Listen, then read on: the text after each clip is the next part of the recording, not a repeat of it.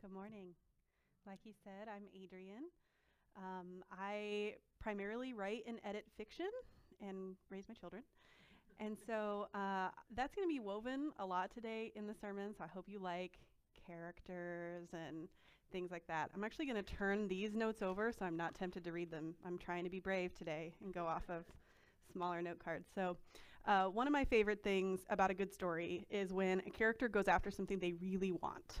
Um, if you have, like, hypothetically, if you wrote something and an editor read it, they would probably ask you, what does your character really want? Especially if you've not gotten it right, right? So um, if you can't tell what they want, there's a problem. and uh, so today we're going to talk about desire, love, buried treasure, and pearls. Shall we? Patty or Pam, can you show the next slide? I'm going to keep getting you two mixed up. I'm so sorry. I feel like we should make this a t shirt, you know? so Josh and Leah were on a plane when I added the Pirates of the Caribbean theme. So they didn't actually approve it. so if it goes off the rails, it's not their fault. Um, so so I'm really awed this morning by the way that God has been weaving this together. Um, I think Ethan texted me like Tuesday and said like, you know, what's kind of the theme for worship? We're putting the songs together. And I had an idea of what I was preaching, but I had not written the full sermon yet. And so I kind of gave him like one or two ideas. And it changed a lot over the course of the week, especially from like Friday night to Saturday. Like I said, while Josh and Leah were traveling and so um, I'm really just like personally blessed by the way that we had like um like he is jealous for me. How he loves us. I just like started crying a little bit during that worship song because i didn't even have that in the tuesday version. There was another song that was like talking about the seas and the, the wind right? like, that's so cool. No one had any clue. That was not us. That was God. Like, we all serve the same God. We're all listening to the same Spirit. And I love when that listening matches up, especially even in the early morning prayer. That happens a lot too. So, these pirates, they knew what they wanted, right? So, we've got Jack, who, while portrayed by a problematic actor, knew what he wanted. He wanted the Black Pearl he wanted freedom and he wanted a version of eternal life, right? Um, we've got Will Turner, who is head over heels for Elizabeth Swann, and his desire and love for her drives a lot of what he does in the movies. And so I love The Pirates because it's a love story, but with grit. So, like, my husband will watch it too, you know? I love love stories. So, that's a lot of what we're talking about today, um, is how much God loves us. And sometimes I think we wonder does he even really care about me? Like, I know you love me, but do you like me? Do you want me? Do you really want to be with me? Am I just an inconvenience when I have questions? I can wait. I don't need any prayer today. It's no big deal. When I was dating before Eric, uh, I was with this guy, and I liked him a lot. I'm a pretty intense person, and I was never really sure if he liked me the same amount. And so when he and I broke up, I remember this like moment of committing to myself. I am never going to be with someone again that I'm not sure they like me the same way I like them. Like, you know, not the same way, but same amount. You feel that that sameness, that reciprocity.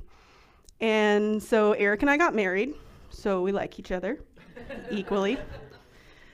Um, but there's got to be some kind of like equal value exchange, right? There's got to f- make there's something that's got to like make it feel kind of worth it.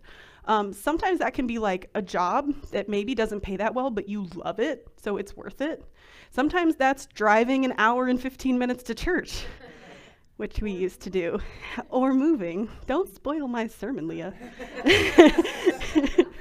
you know, because you love it, right? Um, sometimes that could be that the job kind of sucks, but it pays for your kid to do that really expensive sport that they really love, and so it's worth it. You know, it, there's got to be some kind of balance, right? When it gets out of balance, it doesn't feel right, um, and it can be really draining. There are relationships that are like that, all kind of things. Um, so today we're looking at parables that are, oh, Not all treasure is silver and gold, mate. I'll try to remember to look at the quotes. I mostly did quotes. I do have one tiny clip because I couldn't resist.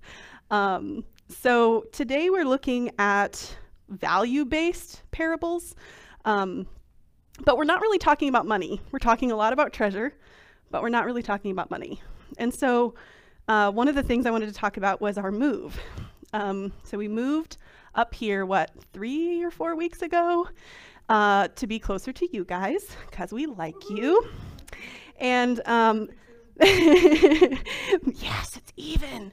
Um, that was not really a financially valuable decision. You know what I'm saying? Like, moves are kind of expensive, they're exhausting, and we still have an entire garage full of stuff to unpack. But we knew that it would be worth it because of the value relationally and spiritually of being close to the people that we love. Um, growing up military, I know a lot about moving. Uh, we did it in like two weeks, you guys. It was nuts. Um, another shout out to the people that came and helped unpack our truck that night at 8 p.m. because um, we were kind of insane. Um, I feel like it would have been a little unequal if we had asked you to move to us. Right? We really like you. You guys all come to Fayetteville. Quit your jobs, bring your house with you if you can. Like that would be insane, right? So the the worth, the value being equal made the most sense for us to come to you. Right? You give us a lot, hopefully we give you some back, but we've also given up a little bit more than you have to be with us. Right? That's that kind of like value exchange that I'm talking about. Um, so part of the reason that I am the way that I am is because I grew up military. Uh, my dad's uh, retired military, and my husband is in the military, and so we know a lot about, you know, moving, giving up things, valuing friendship is really important. Um, how many of you like know a lot of military people? I'm just curious. Okay, not that many. Okay. So um, military people are kind of interesting when they start infiltrating your friend group uh, and your church because we don't really play around. We don't have time for small talk. We don't have time to be a little involved. We get right in there. Or we're really depressed and in our house. It's like one or the other. and so um, when you first make friends or start having military people infiltrate your community, it can be a little surprising the intensity that we apply to our friendships. Uh, we can also see this idea of worth and value in real estate, right? So um, housing prices are what, like double what they were five years ago? It's insane. And that goes up with the desire and the need. So when we were looking for rentals, we were looking for a different kind of value, right? Our price didn't change. We were looking at all houses in the same price range, but our value for what was important to us for the houses was different for each one. Um, so one of the big things I felt like God told us Holly Springs. I still looked in Fuquay, but I really felt like he was saying Holly Springs. We now live four minutes away, so God is good. I couldn't believe he made that happen. Um, but one of the things that was kind of a weird value that I had, other than like having enough bedrooms for everyone and all that, was I would get, you know, I would go online. I'm a big like researcher, so I would stock the things and they would be beautiful and it would look fine. Like square footage is fine, bedrooms is fine. And we'd get there, and even before I got to the house, sometimes the neighborhood would just feel like it was like I couldn't breathe. And I'd get to the front yard. I didn't even, usually, I honestly had my decision made before I even walked inside because some of the houses just I couldn't breathe in the front yard, and that's a really weird thing. But that was like a value when we were looking for houses. Okay. Sorry, I did so good for the house. Breathing is good, but sometimes we need to experience something to know its worth. One of the things that we get to experience, like in the movie Pirates of the Caribbean, or in smaller stories, sometimes even Facebook posts, are small plots versus big plots. Okay, so like a small plot is like, I got a paper cut today, I took my dog to the vet, a uh, day at the office. That's a story. You can make a story out of that. Um, a big plot is like a swashbuckling adventure with people who go to the ends of the earth to find what they want. They're not, neither one of them better, but there's more at stake in a bigger plot. There's more of a sense of the size of the quest, the weight of the sacrifice. So I want you to use your own discernment when it comes to comparing the Pirates of the Caribbean to the kingdom of God. Um, I'm not going to point out every way that there are things that are definitely not the same, but if you can go ahead and play the um, the video clip with sound, hopefully. Would you mind restarting it? It's super short. That's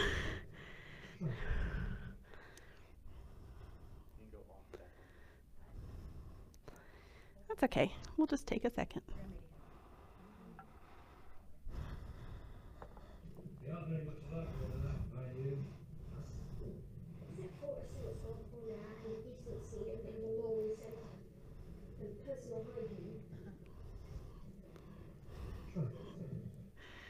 So, not exactly the same. we all want to belong. Even Jack, for a second there, kind of wanted to belong to Elizabeth, right? Um, we like to have relationship, but not just like making new friends or anything like that, but also then once you do have people, you want to start kind of moving up in the level. You don't want to just be the person they know from church, you want to be friends, and then you want to be besties, and then you want to be, you know, or in a, a romantic relationship, we want to, you know, go out with some people, and then we move up to dating exclusively, and then we're engaged, and then we're married, right? There's a, a progression, a weight is added as we kind of move up in the level of the way that we belong to each other. When Eric and I were engaged, I remember that um, there's a lot we were looking forward to in marriage, but one of the things that I can really remember is we were just so tired of saying goodbye to each other, right? We were tired of that sense of being separate.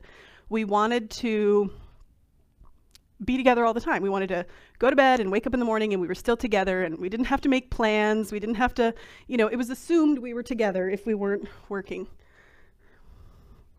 Okay. Um, we wanted that constantness. We wanted to be joined together. And whether or not you're in a romantic relationship, and whether or not you're in one that's going well, whether or not you feel that that joined feeling, you know, when you can like call this person at 2 a.m. and they have to answer the phone. The Holy Spirit wants that. Am I still on? Okay, sorry. The Holy Spirit wants that with you. And I don't say that lightly. I think um, I'm really thankful that God brought the Pirates of the Caribbean into this because just, you know, everybody's, has everyone seen Pirates of the Caribbean? No. Oh no. We got to have like a movie party now. So I'm to give all kinds of, no, I'm just kidding. I'm not giving spoilers. But you can, you can kind of conjure up the grit, right? Like the sense of adventure, the largeness of the story. And so when I say like, God loves you, God wants to be with you, sometimes they can sound sort of I don't know if trite is the right word, but they can sound like maybe I don't totally mean it. And I hope that if you come away with something today, it's the idea that I totally mean it. I totally mean it. The Holy Spirit wants to be there for you, He wants to be with you in every way, in all the things that you do. So, we're in a series of parables, not just pirates. Um, when Matt preached a couple weeks ago, he said that the definition for parabole hopefully I'm saying that right, means to cast alongside or compare two stories to each other. And so not only are we looking at two verses today, but I've also kind of layered in that pirate's parable in some ways. And then uh, when Leah preached a few weeks ago, she talked about how Jesus often says in the parables, He who has ears to hear, let him hear. And spoiler alert, it kind of changed my life but um, won't talk about that today. But um, the idea that when we come, come upon something like a piece of art or a story, um, he who has ears to hear, like he who, he who can engage with this, right? He who can look at the depth with me and, um, is that clock right?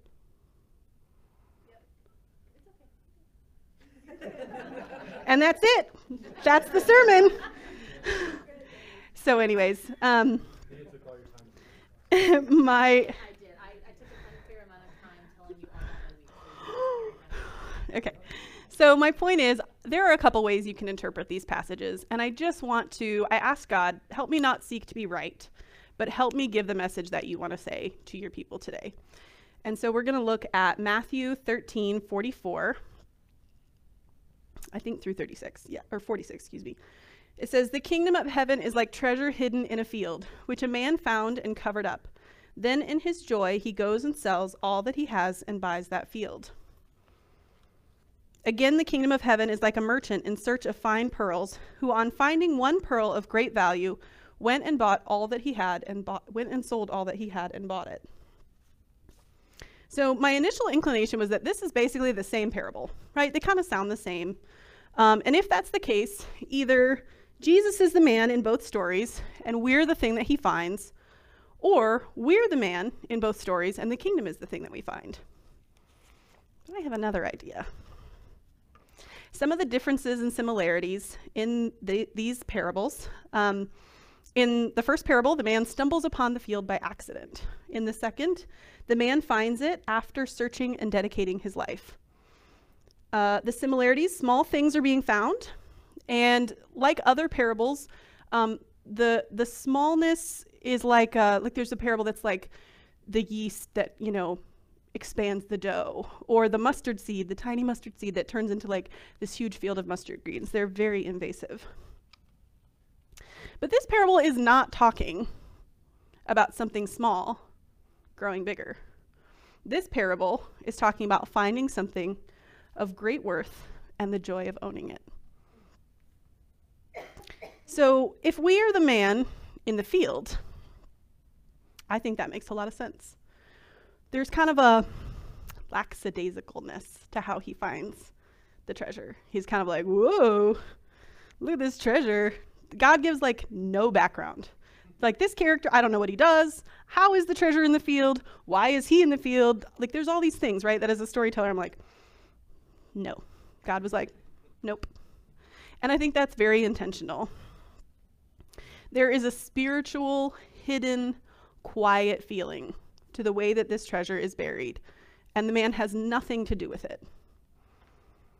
The message of the gospel is that we can do nothing to earn our salvation.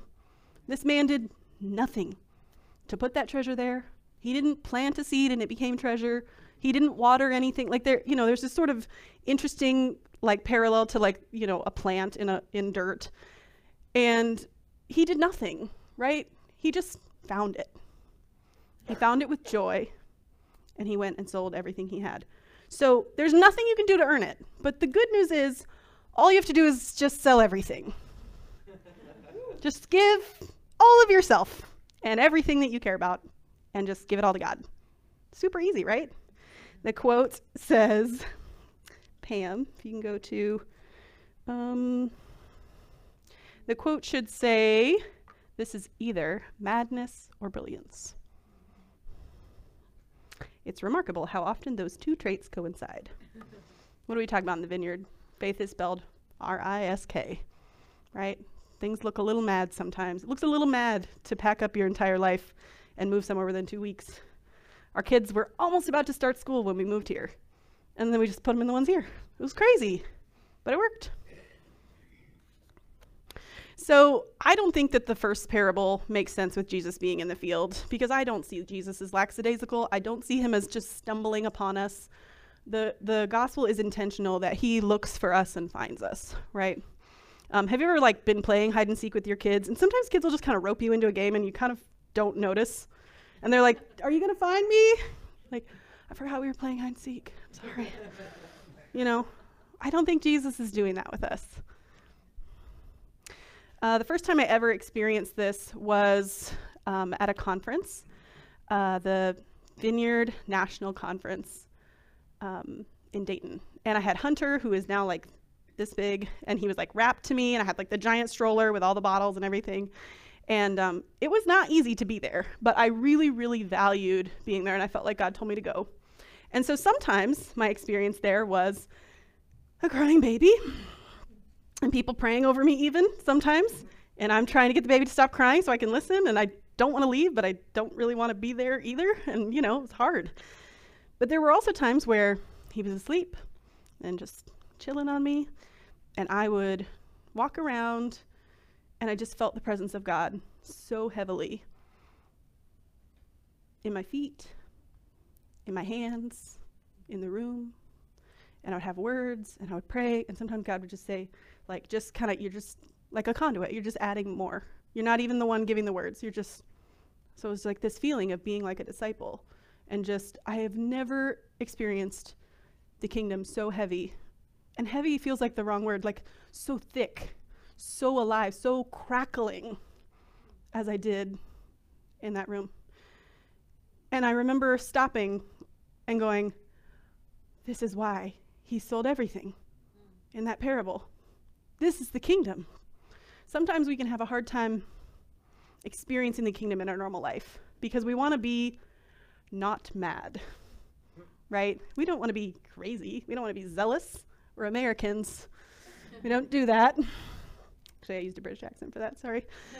um, but right, like we don't want to be too Jesus-y.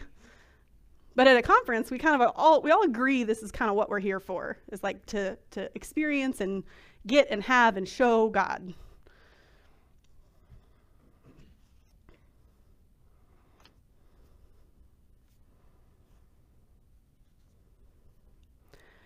I felt like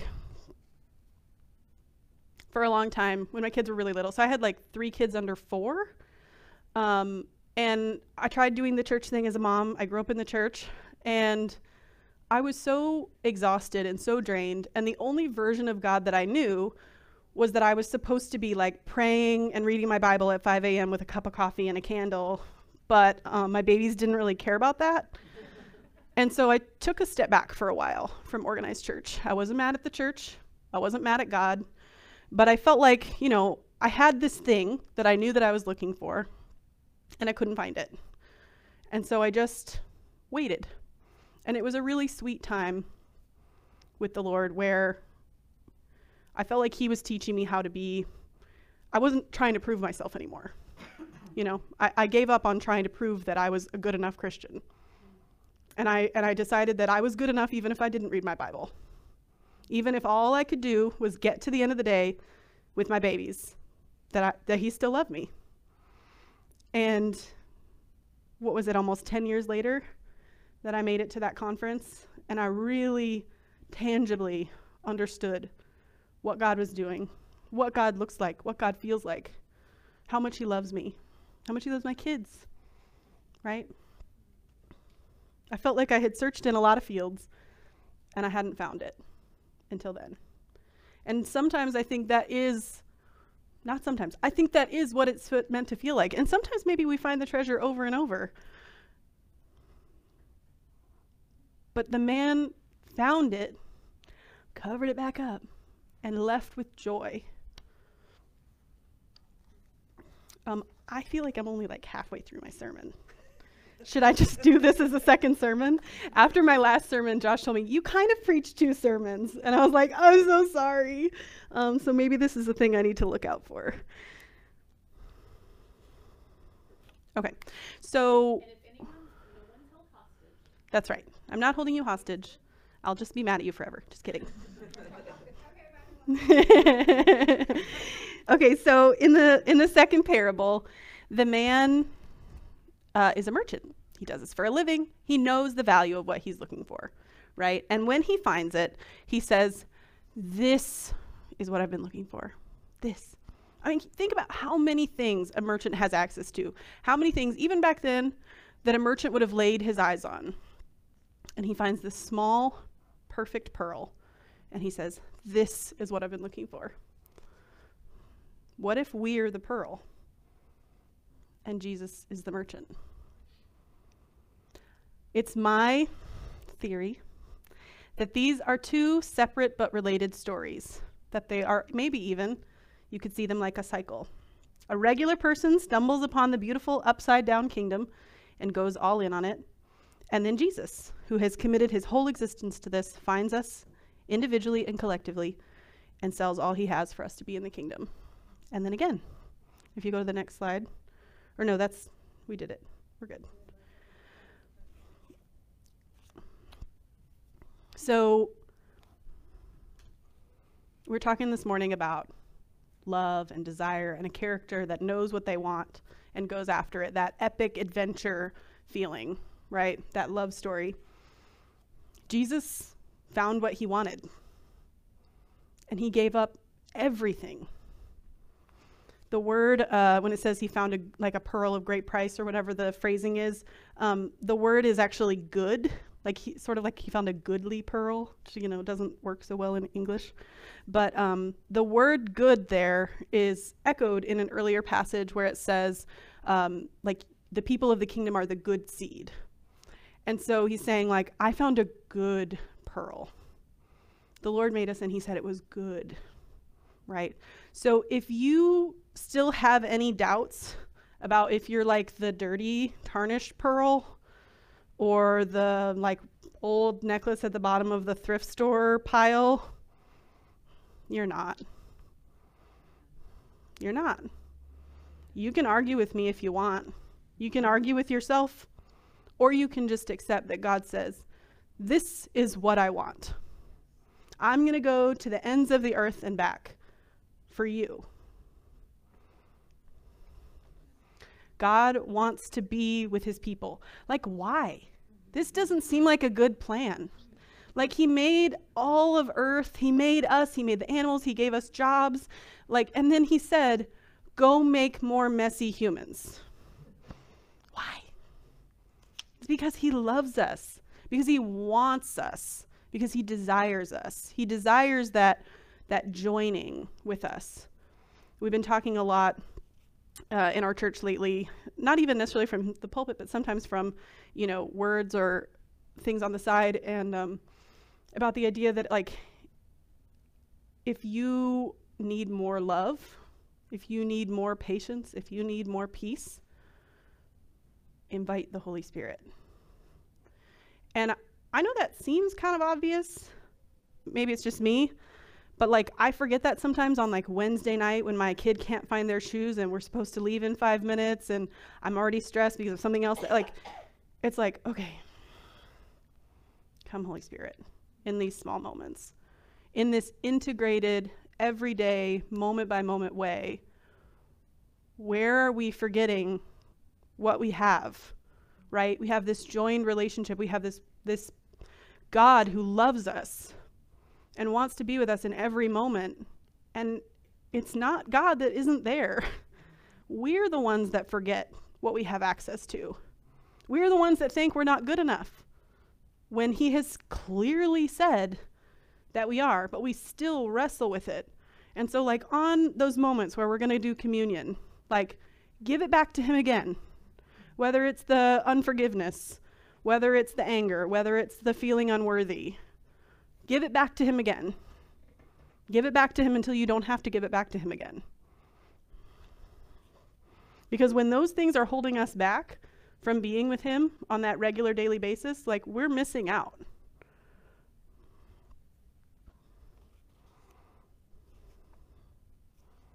God wants us more than Jack wanted the black pearl, more than Will wanted Elizabeth. He wanted us at the beginning when He made us, and he wants us still now. We are the bride of Christ, pearlescent and beautiful, even when we're like having cold feet. He still wants us. He's still standing there, just waiting for his beautiful bride to come to him. And, and I mean that collectively, and I mean that personally.